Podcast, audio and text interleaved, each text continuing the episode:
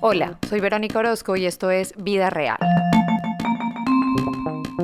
Hoy, hace algunos años hablar sobre depresión era tabú. Ahora existe más información, pero sigue siendo una enfermedad mal entendida por el común de las personas.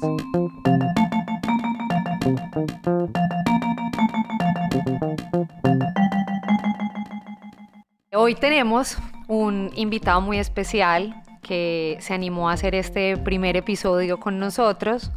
Él es el doctor Santiago Duque, psiquiatra. Doctor, bienvenido a Vida Real. Pero mil gracias por la invitación, es muy rico estar aquí. Vamos a ver de qué forma puedo aportar a, la discusión y hablar sobre estos temas tan humanos y tan, tan desconocidos para tanta gente, o que aprenden a vivir con depresión y, nunca se, se, preguntan si es que estoy enfermo o no. Pues es muy rico como sacarlos del consultorio y traerlos a, a exponer pues, en varios medios de comunicación y sensibilizar a la gente para tratar una enfermedad que pasa tan desapercibida a veces. Sí, completamente. Lo primero que yo quiero como que dejemos súper claro es ¿Qué es la depresión? La depresión es una enfermedad y es una enfermedad que no necesariamente se presenta constantemente. La mejor forma con que yo la comparo, eh, a mí me gusta sacar como la psiquiatría del contexto freudiano de que nos apartaba como el cuerpo y nos decían esto es la mente. No, para mí la enfermedad ocurre en un órgano, ese órgano se llama el cerebro. Ajá. Entonces, mi hermano en la ciencia es el neurólogo, no es el psicólogo. El neurólogo tiene episodios, por ejemplo, de epilepsia, y hay épocas donde uno convulsiona más o convulsiona menos. Lo mismo puede decirse con la depresión o con la ansiedad también. Hay episodios donde uno está o más triste o más contento. Un epiléptico no pasa constantemente convulsionando. Entonces, eh, digamos, es una enfermedad episódica. Pues, para cumplir algunos criterios debe tener una duración mayor de 15 días, o sea, que el imaginario de la gente que hoy amanecí depresivo y por la tarde estoy bien no es enfermedad, primera cosa. Entonces, no, o llevo dos días depresivo, está perfecto, puede ser un afecto que en ese momento está triste, pero como tal no es una enfermedad. Hay quienes son autores muy importantes y dicen, no, pues que a partir del cuarto, quinto día usted ya puede empezar a sospechar que está depresivo, de verdad. Entonces es importante como estar evaluando esa condición y si persevera en el tiempo para empezar a tratarla. ¿Y qué características tiene la depresión? Es un afecto predominantemente triste, eh, disminuye la capacidad de sentir placer. Eh, lo que antes te causaba bienestar, una sensación de gusto, ya no, eh, por ahí empezar a sentir ciertos síntomas que llamemos somáticos, pues como mm, disminución de la fuerza, un aumento disminución del sueño, como desesperanza. Entonces, algunas veces incluso con ideas de muerte, una vez piensan en la muerte, es que es un estado de, de desánimo tan marcado que dice, madre, yo de esta sí voy a salir. Y a veces, como me lo dicen muchos pacientes, dicen, yo tengo una vida perfecta, yo tengo una vida bonita, tengo unos hijos lindos, tengo... Entonces aparece la culpa. Claro. Con la enfermedad. Entonces es una, es una enfermedad que moviliza muchos recursos del paciente desde, desde las emociones y, y, empieza a deteriorarlo y a deteriorarlo. Entonces, en medio del desespero, el paciente empieza a explorar, si no tiene una formación pues, médica o una sensibilización acerca de la enfermedad, el paciente se empieza a deteriorar y a buscar, entonces van donde el bioenergético, visitan al sacerdote, al pastor, eh, van donde el coaching y pues esas personas pueden aportar, pero no tienen la visión médica del asunto. Nosotros los psiquiatras, eh, por ahí, no tenemos la mejor eh, fama, ¿cierto? Tenemos que aceptarlo. No, yo los amo. Desde, desde mi diagnóstico hasta hoy, yo los amo bastante. Gracias, gracias. Y eso es lo importante, porque es que hay que, hay que sacarnos del consultorio, hay que decirles que el paciente que vemos nosotros no es necesariamente el paciente con demencia, que es la relación que la gente tiene con el psiquiatra. Y entonces, a nosotros no nos ven como médicos, por eso yo te digo, o sea, la primera parte que fue explicar es que en serio eh, a nosotros nos ven más como, como parte de las ciencias sociales o de la filosofía. Okay. No, hay un órgano, un órgano que se deteriora, hay un órgano que deja de funcionar bien y simplemente lo manejamos. Y, y ahí aparece, por ejemplo, la ayuda del psicólogo, que hace terapia de familia, porque también el entorno hace que esa enfermedad se, se empeore. Entonces, obviamente, estas eh, profesiones nos ayudan mucho. ¿Qué pasa en el cerebro cuando hay depresión? Es muy interesante porque nosotros tendemos a ser muy simplistas en un órgano que es tan complejo. Es que, pues te voy a decir, es el órgano que nos diferencia de todos los animales. Es el que nos hace, digamos, una especie superior en cuanto al, a la parte cognitiva, ¿cierto? Sí. Nos da la ventaja evolutiva, digámoslo así. Pero ese órgano es un universo. Mm. Y cada ser humano, digamos, es un universo. Entonces, aparecen ciertas tendencias a, partir de los medicamentos eh, y hablamos entonces de la serotonina, sí. entonces hablamos de la dopamina, hablamos de la norepinefrina, de un montón de neurotransmisores, vitamina, todo. Pero entonces la gente se mete a Google, que es como el efecto que hay. el doctor Google. Sí, exactamente. no, espérate, eh, Santi, lo que pasa es que yo leí y yo creo que lo mío es la serotonina.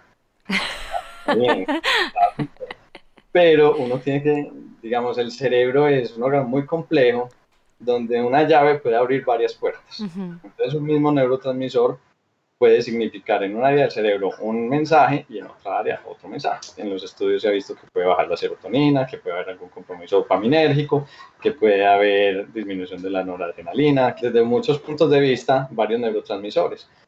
La idea es que, mm, yo te diría, es un órgano donde buscamos el equilibrio. Es un sistema químico y eléctrico. Ok. Y desde ese punto de vista tenemos que equilibrar las cargas eléctricas y darle el sustrato químico para que esas neuronas no se me vayan muy abajo o no se me vayan muy arriba. Eso es como una cosa, a la carrera pues es una forma, la palabra sería equilibrar. Si el cerebro, podemos decir que, que podemos mejorar clínicamente al paciente. Ok.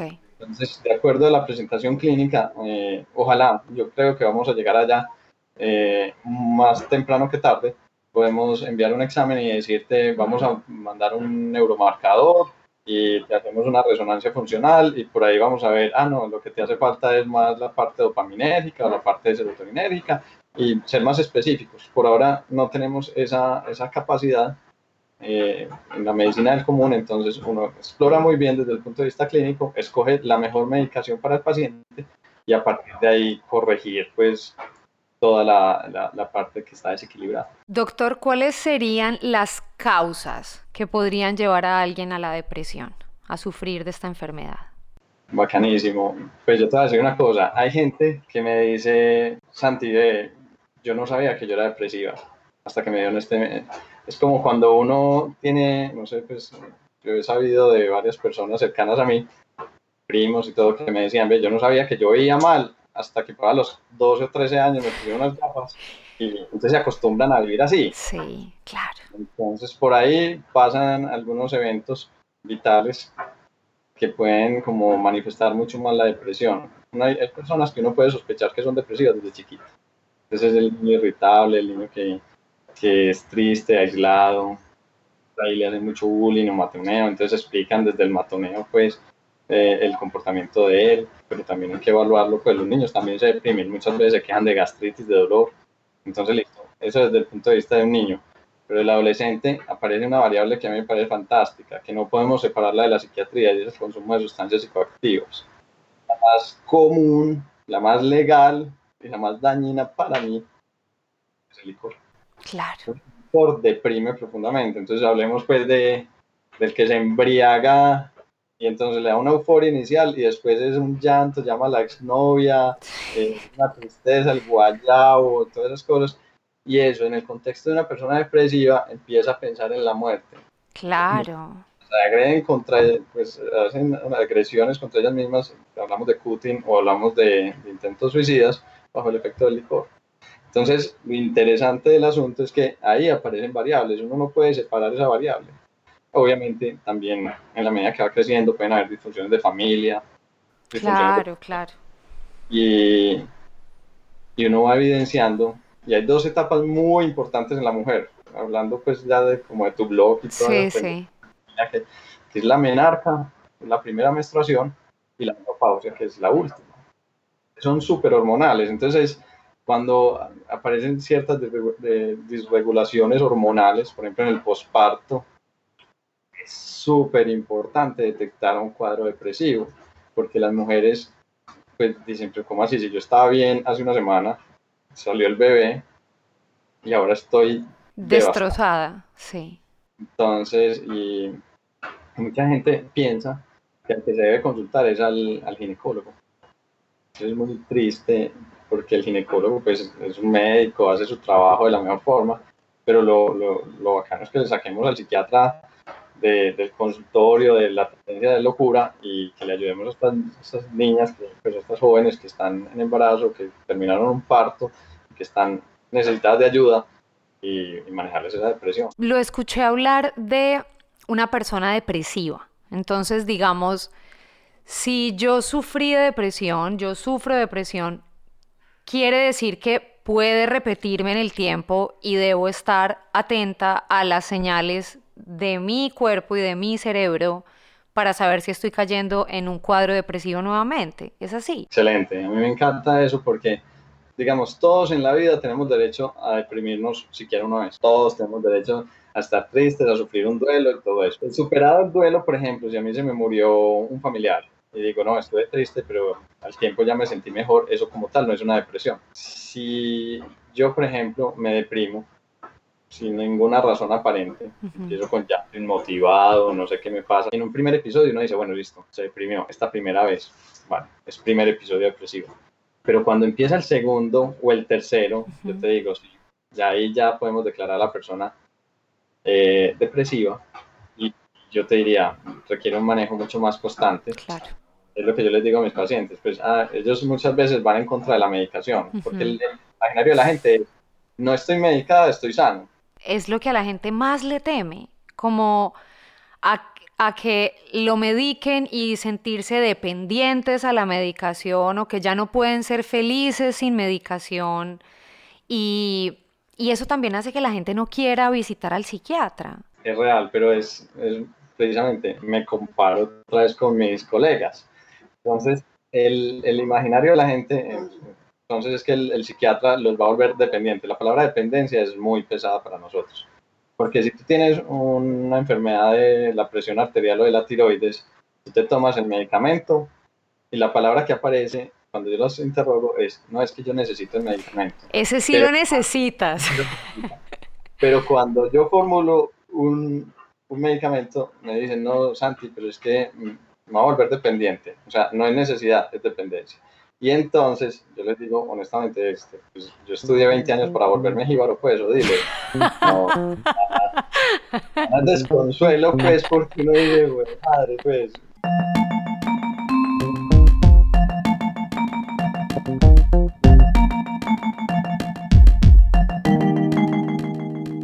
es muy charro porque la gente aquí, pues particularmente en Colombia, pero yo creo que es una, una práctica muy latina, es que no, no voy al psiquiatra, pero entonces voy donde el farmacéutico de la esquina, mm. en tres minutos me dice, no, ven, no puedo dormir, estoy triste. Ah, bueno, tomate esto. En tres minutos, o sea, yo creo que toma cinco, yo me demoro en consultar muy fácilmente una hora para escoger el mejor medicamento del paciente.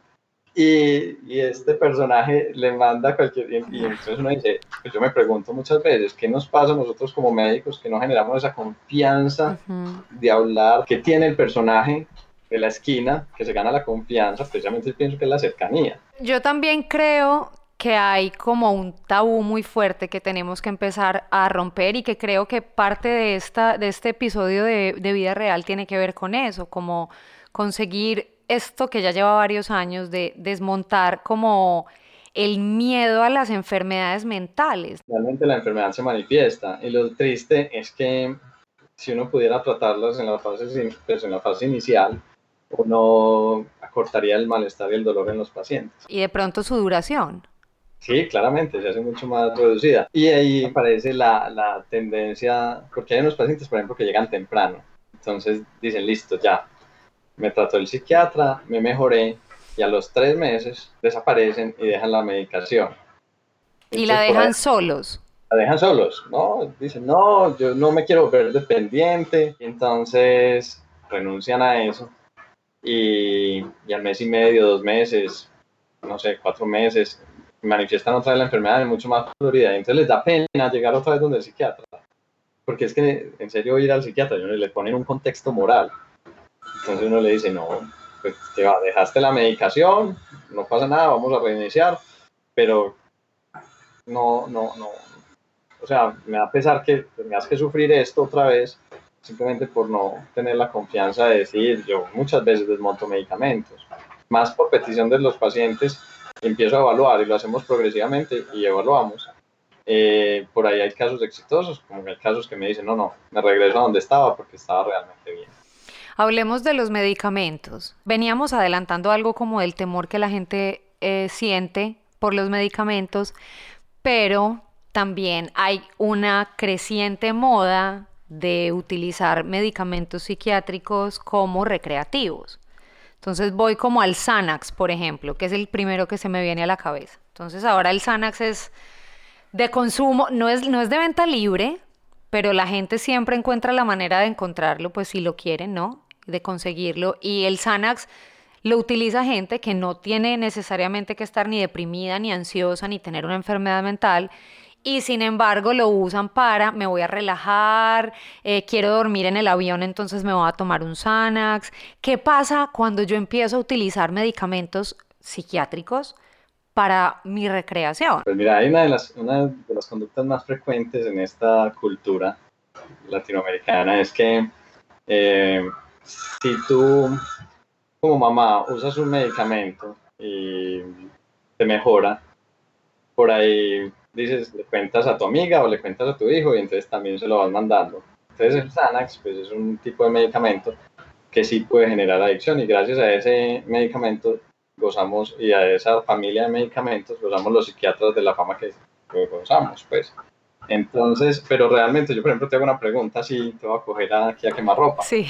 ¿Cuál es la especialidad médica que más formula medicamentos que pueden ser adictivos?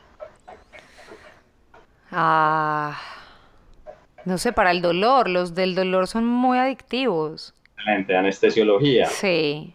nadie le dice al anestesiólogo, oiga, yo me voy a volver dependiente de eso. Le dice, quíteme este dolor, Exacto. por favor. Sí.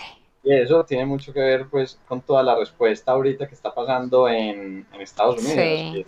Están entrando a abusar de esos medicamentos. No, es una crisis de salud gravísima esa. es brutal.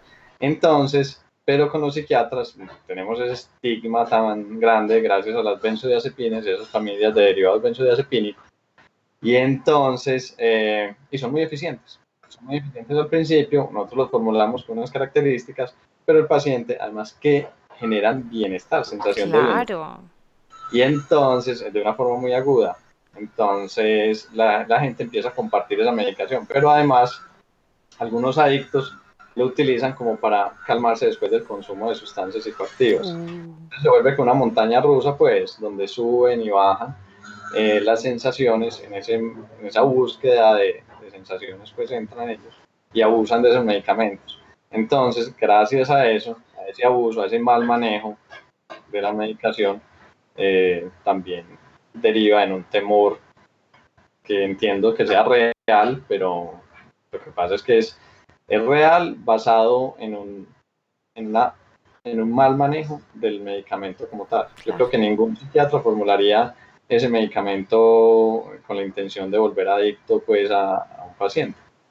Entonces, y obviamente, cuando ya están adictos, si uno empieza a decirles, venga señores, que los tenemos que bajar el medicamento, ahí es cuando empiezan a cambiar de psiquiatra, ¿cierto? no me sirve, pues, claro, obvio, como, como un adicto. Hablemos de la terapia.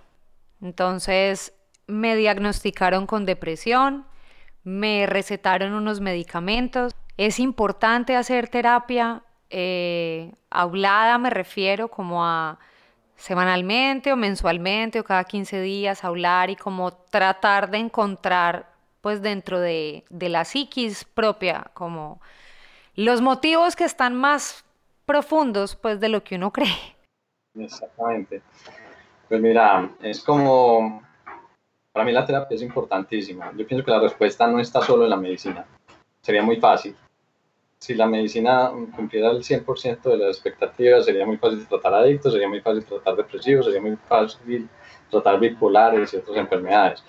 La terapia es fundamental y me comparo otra vez con la medicina en general. Un diabético de nada le sirve inyectarse insulina si no hace una dieta adecuada. Claro. Entonces hay que enseñarle a hacer una dieta.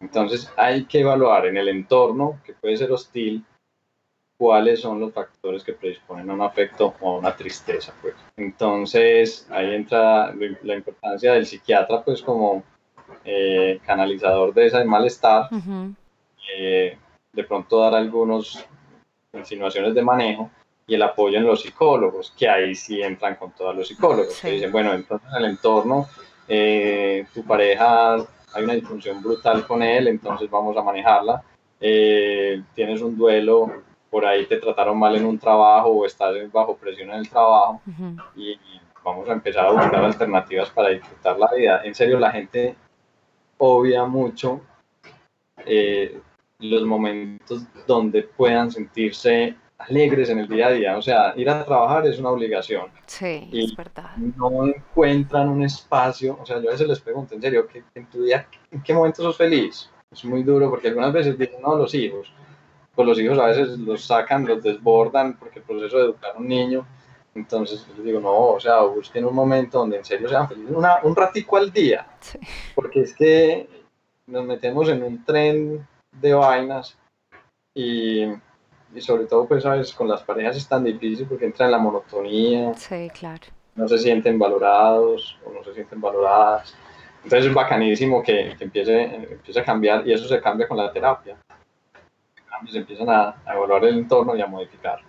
Eh, es lo más difícil, honestamente es lo más difícil. Mandar un medicamento no le, lo manda un farmacéutico. No te digo todo. Eh, es muy importante uno estar atento a uno.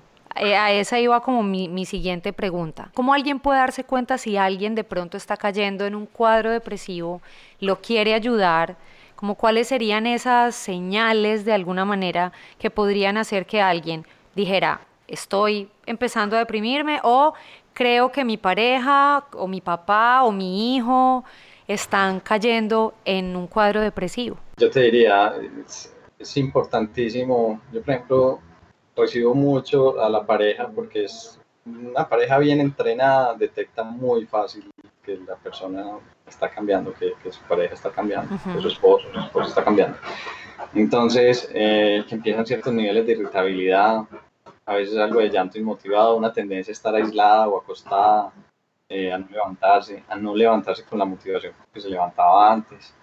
Eh, disminuye la tolerancia a la frustración, entonces de repente aparece un montón de problemas con la pareja y uno dice, ¿qué fue? Pues aquí, ¿qué pasó? ¿Por qué estás reventando así de fácil?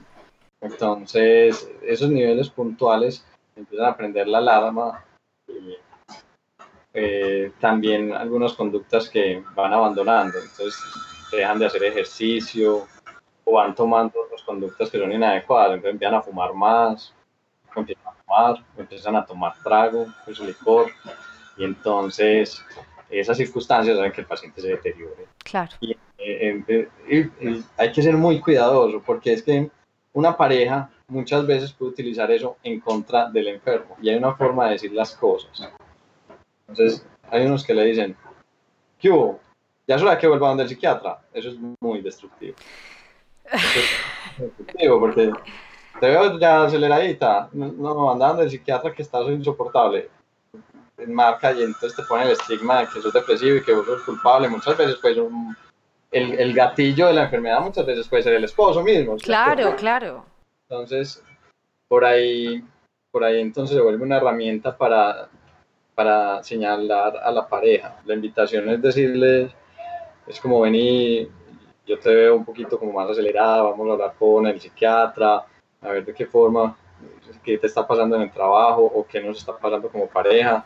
Eh, sería como una cosa donde uno se mezcla más. Eh, como con la enfermedad y no hay ese señalamiento, tú eres la enferma y yo soy el sano, o yo soy el, el, enfermo y tú eres la sana. Y es la invitación a tratar como cualquiera, es como si tú tuvieras un hijo diabético y decirle, ve, yo lo veo como mareadito, yo veo que no le está cayendo bien la, alimentación, miremos a ver qué hay que hacer. de que caiga en una depresión, porque por lo general caen.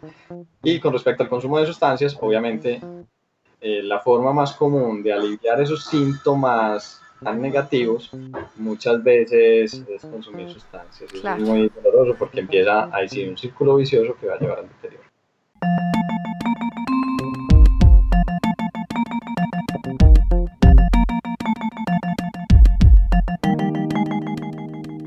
Doctor, ¿hay de pronto líneas de ayuda en Colombia a las que la gente pueda llamar? Yo creo que es importante que la gente sepa dónde buscarlo, ¿no? Cómo, cómo contactarse con usted. Pues sí, a ver, líneas en Colombia, el gobierno eh, tiene algunas líneas que son aprobadas para esto. Eh, el 911 en Estados Unidos, eh, aquí es el 123. Ok. El 123 hace que, pues, digamos, tiene personal capacitado para prender las alarmas frente a un suicidio, por ejemplo. Ok. Entonces, eso es interesante. Algunas clínicas, algunas alcaldías tienen algunas líneas que ya son como de empresas, según la alcaldía en Bogotá creo que tienen también un programa para el suicidio. Entonces, lo importante es explorar en cada zona en la que uno se desenvuelve y cuáles son las ayudas y no tener miedo a pedirlas. Es súper importante perderle el miedo. Eh, pues a modo personal, te diría, pues sí, yo tengo un consultorio en el Centro Comercial El Tesoro, en la Torre Médica. El teléfono allá es 302-349-7154 o 418-4478. ¿Cuál es su página de Facebook y de Instagram importante? DR. Santiago Duque, como doctor Santiago Duque. Y así también es en Instagram y en YouTube. Yo publico algunos videos. Esos videos acercan la enfermedad del cerebro al, las personas y por ahí dicen, yo me sentía así desde hace tiempo y en serio no había tenido como la valentía de consultar. Pues creo que acabamos de hacer un aporte a, nuestro granito de arena al tema. Doctor Santiago, muchas gracias de verdad por haber acompañado, ¿cómo se dice?, a esta nueva podcast cera. Pero de verdad, muchas gracias por, por habernos regalado este rato para hablar de esto que aprendí muchísimo. Muchas gracias.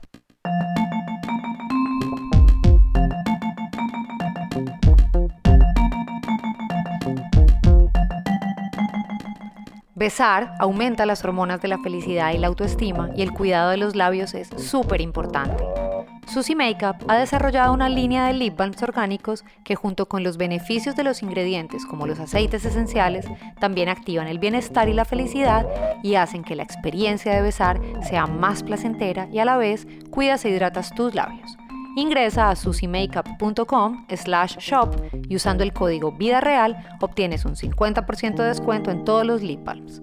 Besa más.